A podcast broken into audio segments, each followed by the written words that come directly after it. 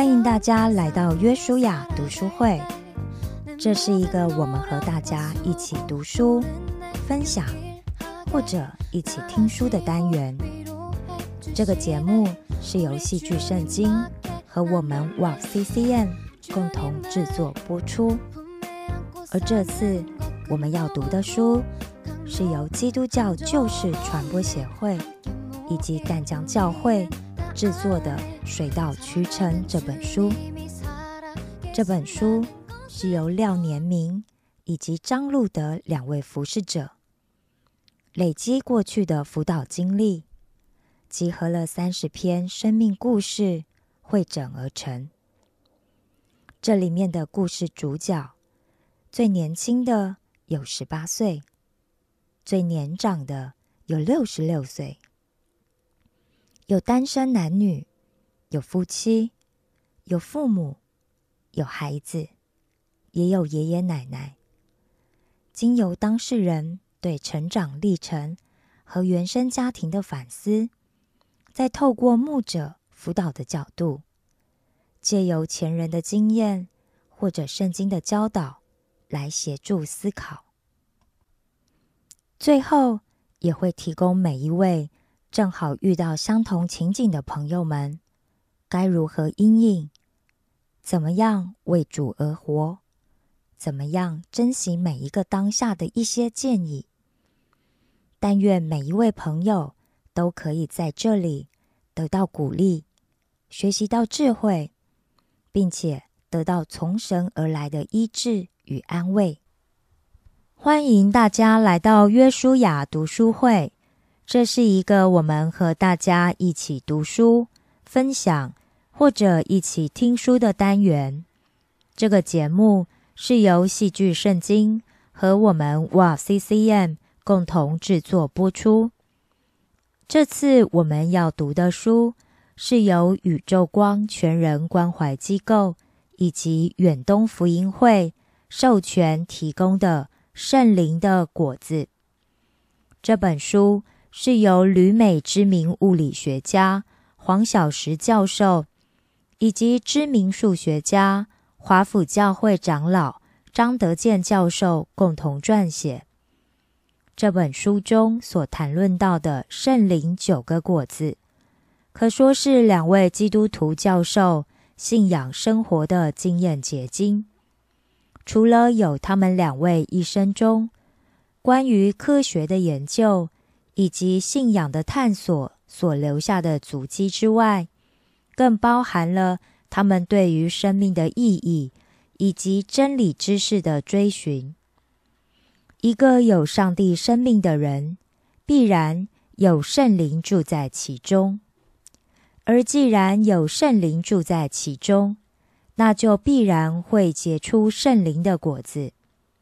透过这本书，我们可以一起来学习如何在我们的生命中让圣灵的果子结实累累、丰盛成长。今天我们要一起听的单元是特质八：温柔。温柔。提多书三章二节。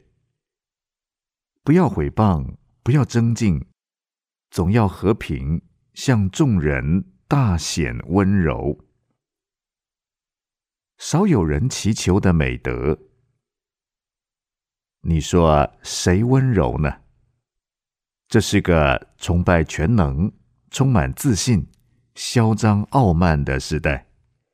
毕哲斯在他的《敬前的操练》十五章写着。乔治·伯瑟尼在一八三九年说：“啊，也许没有任何美德叫猪温柔，更少为人所祈求或培养的。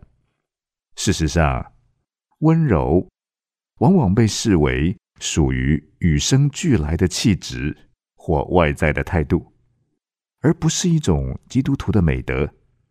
而我们也甚少把不温柔看为罪。”笔者小时候最忌讳别人诽谤我是个温柔的人。当一个小男生面对这种无理的挑衅，是需要与他拼命的，不然就证实自己是温柔的人了，因为我以为温柔总是拿来形容女生的，妈妈是温柔的，小女生是温柔的，相信将来的女朋友也是温柔的。温柔是女生的一种与生俱来的气质，是不能培养的。那时还不知道现代的女生，你说她温柔。说不定她也要和你拼命呢。那时代的小男生知道什么呢？古人对温柔的看法和当时我们小男生的见地差不多，只是不拼命就是了。有书为证，《红楼梦》中有个叫秦钟的年轻人，他是主角贾宝玉最要好的男朋友。当他在《红楼梦》第七回中在宁府出场的时候，作者曹雪芹描述这秦钟，又作秦钟，说着，果然出去带进一个小后生来，叫宝玉略瘦些，眉清目秀，粉面朱唇，身材俊俏，举止风流。似在宝玉之上，只是怯怯羞羞，有女儿之态，腼腆含糊，慢向凤姐作揖问好。这绝不是男子汉大丈夫的表现。在《红楼梦》第九回中，作者又论到贾宝玉的同属同窗秦钟，说：“又见群中腼腆温柔。”未语面先红，怯怯羞羞，有女儿之风。这怯怯羞羞，直叫人全身都起鸡皮疙瘩，实在受不了了。无怪乎他与这天生成惯、能做小伏低、陪身下气、情性体贴、话语缠绵的贾宝玉，两人气味相投，结交为挚友。不知是哪位好汉说得好：“温柔乡是英雄种，温柔是危险的。所以那时你若笑我笨，说我丑，嫌我脏，都不打紧；你要是说我温柔，这是对我最大的侮辱，是可忍孰不可忍。然而小男生却不见得一定会长大的。”也千万不要随便说老男生温柔。天下英雄，在这个现实的世界中，似乎能成就一番大事业的，无论是秦皇汉武、唐宗宋祖、成吉思汗、汉尼拔、拿破仑、亚历山大等等中外天下英雄人物。个个都是那些壮志饥餐、胡虏肉、笑谈渴饮、匈奴血的好汉。想当年，金戈铁马、气吞万里如虎的英雄，有哪个是温柔的人呢？就算美国共和党总统候选人辩论会中，这些以下任总统自诩的人物，也都唇枪舌剑，个个都是一派宗师。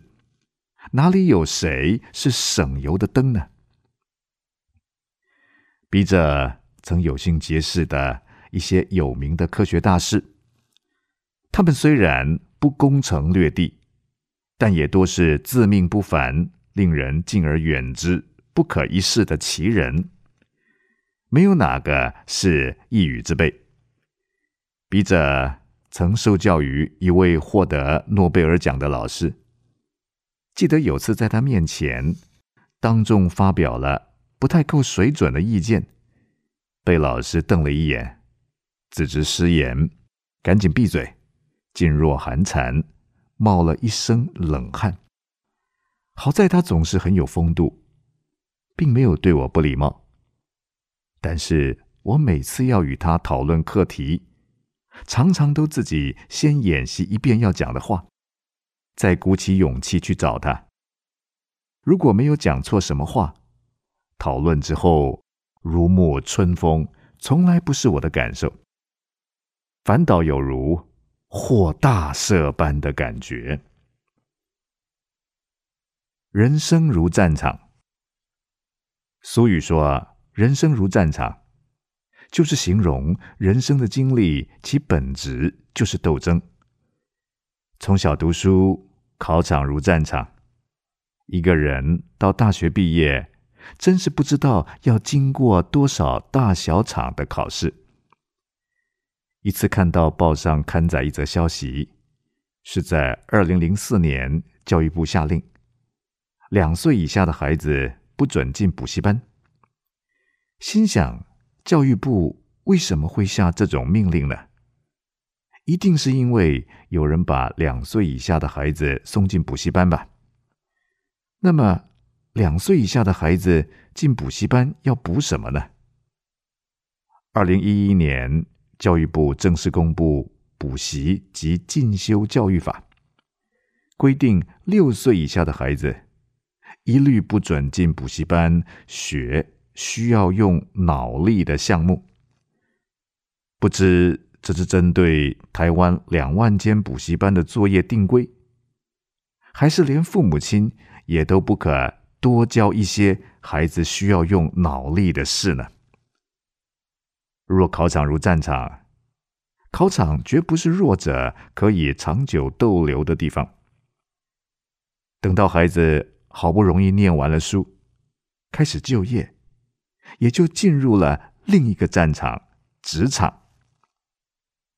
笔者曾在美国的大型企业公司服务，慢慢从科研。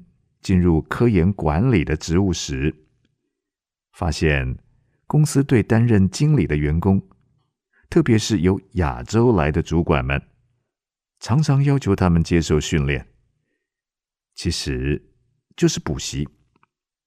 训练些什么呢？主要就是如何表现出主管自信与果断的作风，如何在处理不同的看法时，能够。站在上风，部署别人，而不被别人摆布。他们以为中国人常常过分温和，不够强硬。也许是中国人在外国语言能力上吃亏吧。他们应当到中国公司来看看中国主管的面目。一次，笔者在受训时提出。仆人领导的概念，哪想到这位开课的专家没听过这种说法。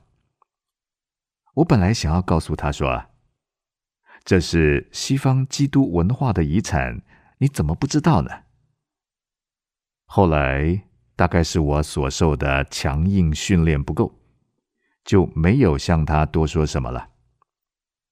其实公司若真要为主管开训练班，倒是当开班教人怎么样更温柔，可惜这不是世界上的人想要的东西。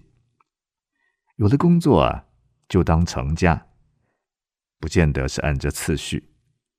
于是进入了情场的战场。情敌不是个比喻型的名词，情书可以成为后日毁约的证据。有了家，生了孩子，于是又在孩子的生命战场中参战了。不但是参战，可能比当事人打得更激烈。老兵不死，但是廉颇老矣，哪里是人间的安息土呢？生命好像处在没有止境的战争中。耶稣说：“啊凡劳苦担重担的人。”可以到我这里来，我就使你们得安息。我心里柔和谦卑，你们当负我的恶，学我的样式，这样你们心里就得享安息。这话他不是以心理专家的身份说的，而是以造物主的身份说的。他所造的人。难道他不知道当如何正常操作吗？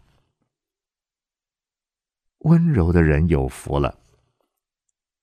笔者在大学毕业时信了耶稣，不久以后就读到了登山宝训中的八福，其中一幅是：温柔的人有福了，因为他们必承受地土。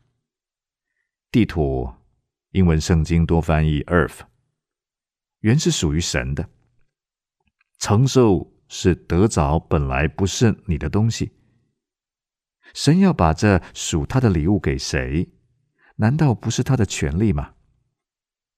其实神的做法，若是与我们的想法不同，也正是因为这是出于神的启示，而非出于人的教导，更增进其可信的程度。后来又读到圣经中提到，还有其他必承受地土的人，那就是谦卑的人，同时又是蒙耶和华赐福的人，也是等候、盼望的意思，等候耶和华的人，还有被称为义人的，这些人都与温柔的人一样，有承受地土之福。这样看来，在神眼中，温柔的确是个非常可喜爱的德性了。温柔既是与谦卑息息相关，又因谦卑是人在神面前蒙恩的开始，就可见温柔的重要了。中国人有句话：“自求多福，靠自己努力打拼。”多为自己谋福利。然而，人累积的经验知道，成功并不在自己的手里。正如圣经里所说的：“快跑的未必能赢，力战的未必得胜，智慧的未必得粮食，明哲的未必得资财，灵巧的未必得喜悦。”正如从前那些巨大凶猛的恐龙，在当时地上谁也不是他们的对手。然而在生存竞争的舞台上，他们至终不是赢家。什么是温柔的真相呢？温柔并不是指不要努力，而是知道凡事依靠神。温柔不是指什么都听别人的，顺服别人，而是从心底凡事顺服神。同时，温柔的人并非什么都只顾自己，而是懂得去关顾别人。就像母亲不会跟自己的孩子抢吃的一样，总是先顾到孩子。温柔的人。为什么更有福呢？因为神顾念那些顾念别人的人，他们是神恩典的出口。温柔的人得蒙受神的福分，这是他的应许。圣经中有两个以温柔来形容的人，先知摩西是其一。摩西为人极其谦和。胜过世上的众人。另外一位就是耶稣基督了。圣经形容基督说：“啊他像羊被牵到宰杀之地，又像羊羔在剪毛的人手下无声。他也是这样不开口。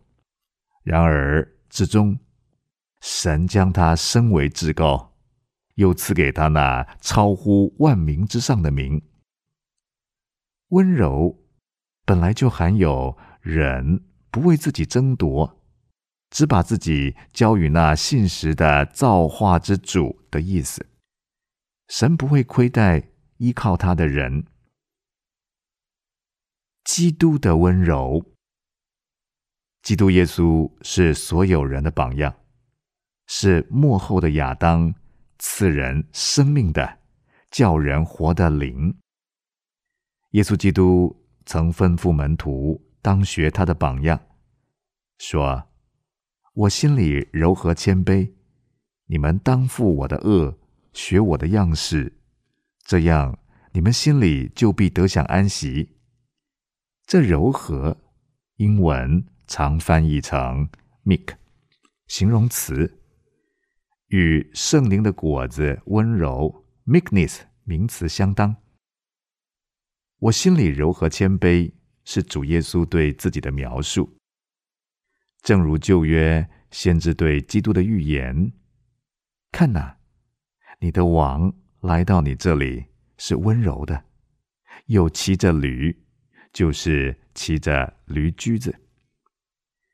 一个小小驴驹，怎么能与美国总统的空军一号，就是那架有特殊装备并有战斗能力的波音七四七之八座机相比呢？”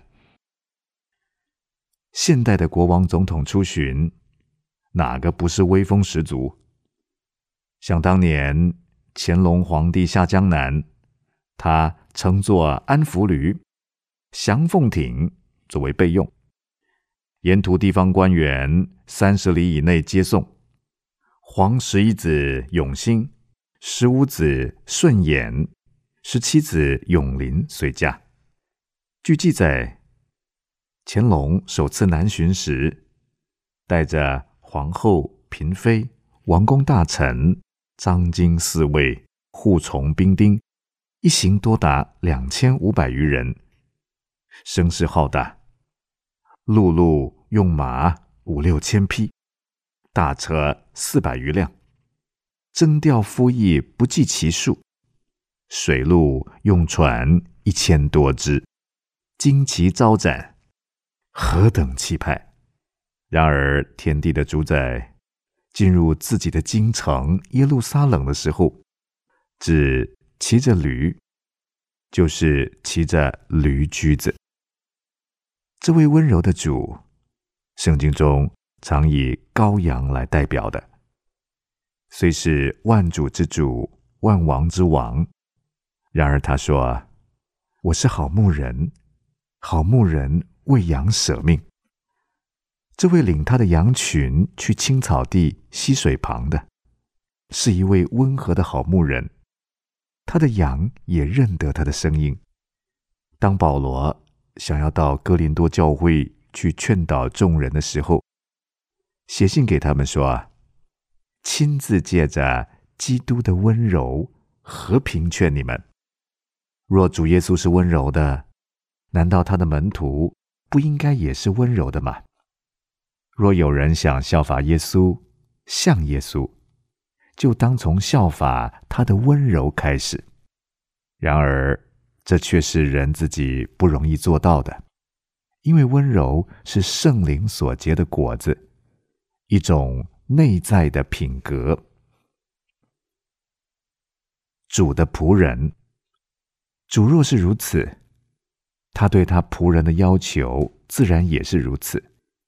经上说：“然而，主的仆人不可争竞，只要温温和和的待众人，善于教导，存心忍耐，用温柔劝诫那抵挡的人。”圣经对教会监督的要求也是这样。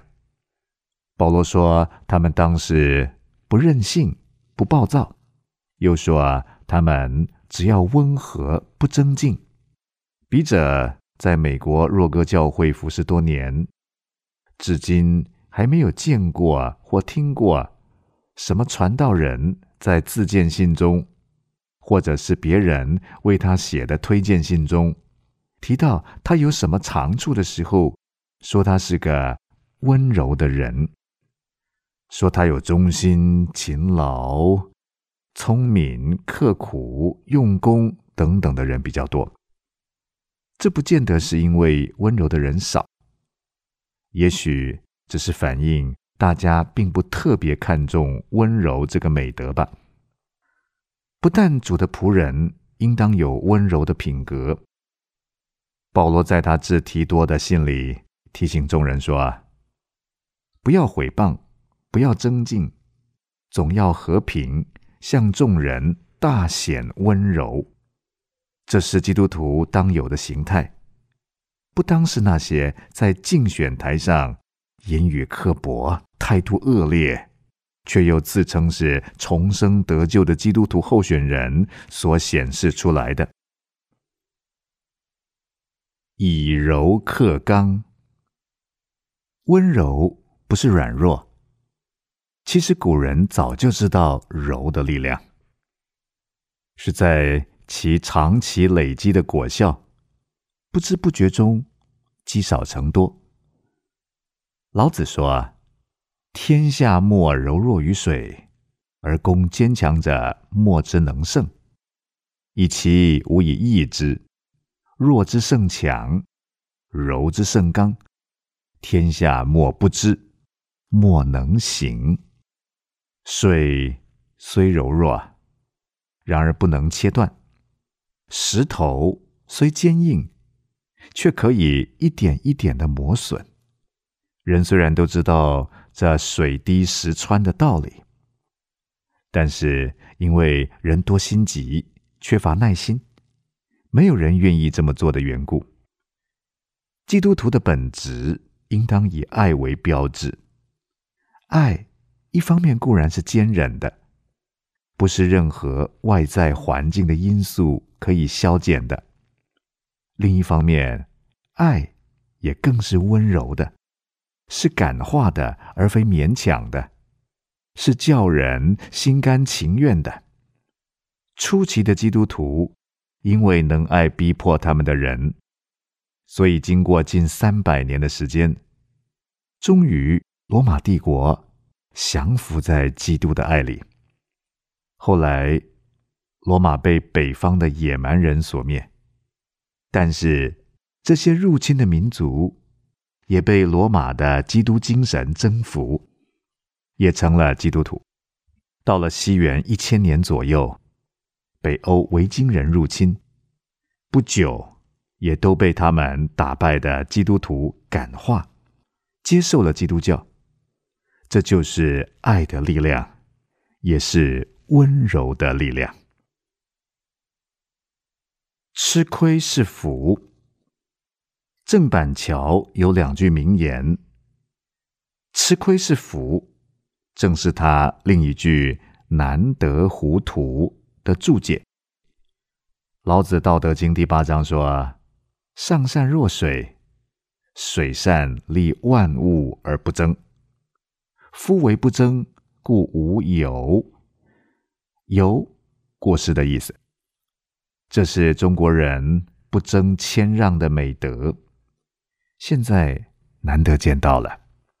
温柔的精义，不再不与人争，而是出于人对神的温柔，那就是知道甘愿顺服他的带领，喜悦他的同在。仰望他的供应，安息在他的保护中，并深信那住在至高者隐秘处的，必住在全能者的印象。所以，在主里的人，也必是个与世无争的人，因为他已经是以神为满足，得着了上好的福分的人。温柔是一种。处事待人，舍己服侍的心态。与人相处，当关心的不是谁对谁错的问题。圣经教训我们说：为什么不情愿受欺呢？为什么不情愿吃亏呢？温柔本来就是愿意把自己的利益全然交在神的手中，而毫无焦虑的意思。爱总是舍己的。自立是需要争夺的，智慧的温柔。雅各书三章十三节说：“啊，你们中间谁是有智慧、有见识的呢？他就当在智慧的温柔上显出他的善行来。”这里，智慧的温柔是指。从智慧而生发的谦卑与温柔的行为，同时又说啊，唯独从上头来的智慧，先是清洁，后是和平、温良、柔顺，满有怜悯。可见谦卑、温柔、温良、柔顺、gentle 是刻意的，也是真正上头来的智慧的产物。因为智慧若不是温柔的，必是自高的。正如圣经所说：“知识是叫人自高自大，是不造就人的。真智慧不是一种气势凌人、超越的见识、聪明，而是一种。”温柔的善行，这里“善行”原文中还特别用 “carlos” 这个“好”字来形容这种好行为。这种好，就是圣经学者巴克莱所说的那种迷人的好。信主久了，常有机会听别人信主的见证，他为什么会信神？有些听见诗歌被感动，有些是因为得到医治而心被恩感，但是多数是从基督徒身上感受到神的爱而接受了基督。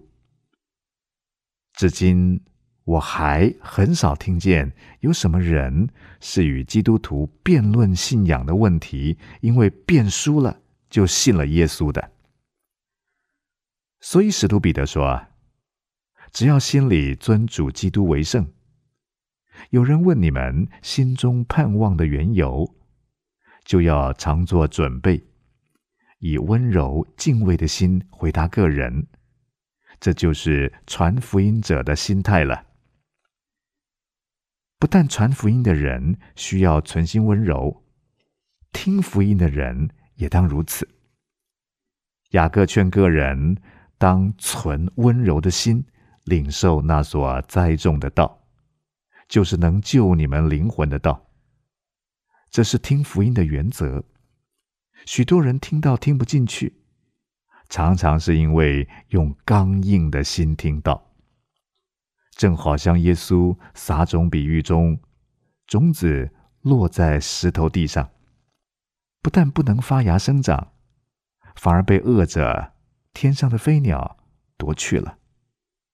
若能存温柔的心，就得领受所栽种的道，得着福音的好处。温柔的确是人蒙福之道。圣经说，福音本是神的大能，要救一切相信的。但是福音不是霸道的，不是那种一手拿着经书。另一手持着大刀的福音是温柔的，是能叫人心悦诚服的，因为福音的主本是如此。温柔是什么？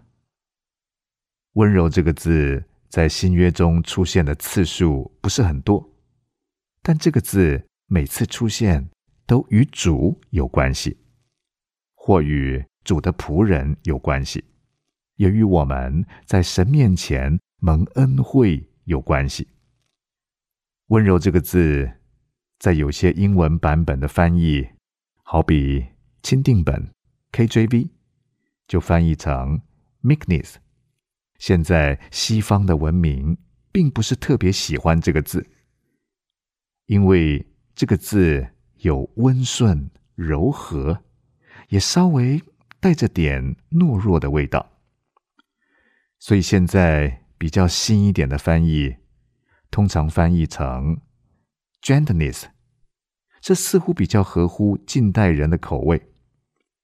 即使在中国人的文化中间，读到温柔的时候，好像也不那么肯定，常常跟优柔寡断连在一起。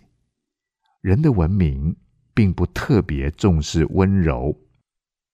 按照新约希腊文字典的解释，温柔 （meekness） 是指一种受合适控制中的能力，也是指一种对神旨意的完全接纳，既不抵挡也不争执的性情。在旧约圣经中，温柔的人是指不靠自己的力量，而只依赖神的人。他们深信神一切的作为都是美好的，他能借着患难逼迫啊，炼尽他所拣选的人。同时，他们相信神终必会为他们伸冤。当巴克莱在解释“温柔”这个字的时候，他说：“啊，这是一种有智慧且能自我控制的能力，就像一匹非常强壮的马，它不是没有能力，不是没有力量，你却能让它顺服下来，把绝环放在他的嘴里。这个形容就叫温柔。温柔不是没有能力。”而是一种经过操练而能够被控制的能力。全能者的造型，在以赛亚书四十章形容无可比拟的神。九节引出：“看呐，你们的神主耶和华必向大能者临到。”十二节：“谁曾用手心量诸水？”用手虎口量苍天，用升斗盛大地的尘土，用秤称山岭，用天平平冈宁呢？十五节，看那万民都像水桶的一滴，又算如天平上的微尘。他举起众海岛，好像极为之物，真是谁能与他相比呢？然而十一节。却先以他必像牧人牧养自己的羊群，用膀臂聚集羊羔，抱在怀中，慢慢引导那如养小羊的来信，来描述这位大能者，也是无比温柔的能力，完全不与温柔冲突的。你们得救在乎归回安息。你们得力在乎平静安稳。又根据希腊文学者佐德意阿特斯指出 p r o t e s 这意为温柔的字，不是指外在的表现，而是心灵内在的美德，特别是对神方面持有的安宁平静。这种从对神的温柔而产生的品格。能够安然面对生命中的风暴，不只在乎外在的平静，更是一种内心的把握，充满了盼望和爱。正如诗篇三十七篇中所说的：“是蒙耶和华赐福，并为他所喜爱的。”所以，温柔不是懦弱，不是逃避，而是一种被圣灵控制的力量。是一种令人向往的美德。彼得劝告近前的妇人，当以里面存着长久温柔安静的心为装饰，这在神面前是极宝贵的。现在想起来，女人的温柔其实是神赐给他们的福分。温柔是爱的产物。小时候看美国西部牛仔电影的心得之一，就是一旦那些粗犷豪放的英雄坠入爱河，那就完了，他就莫名其妙的成了一个细心温柔，当然就是娘娘腔的人了。现在知道当时没有看错，温柔的确是爱的产物，温柔是一种属天的性情，出于。一个人能常被神的爱所感动，被神的话所劝导，被神的灵所磨造而产生的，世人以为是失败者的懦弱，然而他们在神的眼中却是极为可贵的，因为他们效法了他爱子的形象，温柔的操练一。求神赐恩，很少有人向神求温柔，因为不重视这可贵的恩赐，若有机会刻意操练温柔，尤其是在话语方面。二，多听少插嘴。你有没有碰过这样的人呢？你跟他讲话，还没有讲两句，他就吱吱喳喳的讲了一大堆，连解决方案都你定好了。三，少说，不要急。雅各劝人当快快的听，慢慢的说，慢慢的动怒，是很有智慧的。这不但是节制的功课，愿意多听别人说，而不是自己抢着要说，要别人听你的，是一种柔和谦卑的表现。当你开口的时候，别人也更加会注意的听。四，多想。少责备，当站在别人的立场，多为对方想。温柔常与体贴连在一起。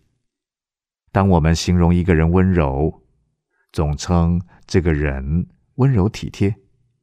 他温柔是因为他常常为别人着想，好像一个人在谈恋爱的时候，总是会为对方着想。当对方迟到，会想，一定是路上塞车。当他把事情搞坏，会想他一定是心情不好，或者身体不舒服，或他太紧张了，太忙了。不是责备他说你无能，你没有用，不用心。总之，我们会为他想，而不会先去责备他。这就是温柔，让我们把这种。多为朋友、弟兄、姐妹、亲人的处境着想的美德，放在我们的生活中，那我们的生命就会有一点温柔的气质。当我们这么做，就可以为主得人了。五，多看少批评，当用欣赏的眼光来看，不要总是用挑毛病的眼光。我们总是看到人家的缺点，而看不见好处。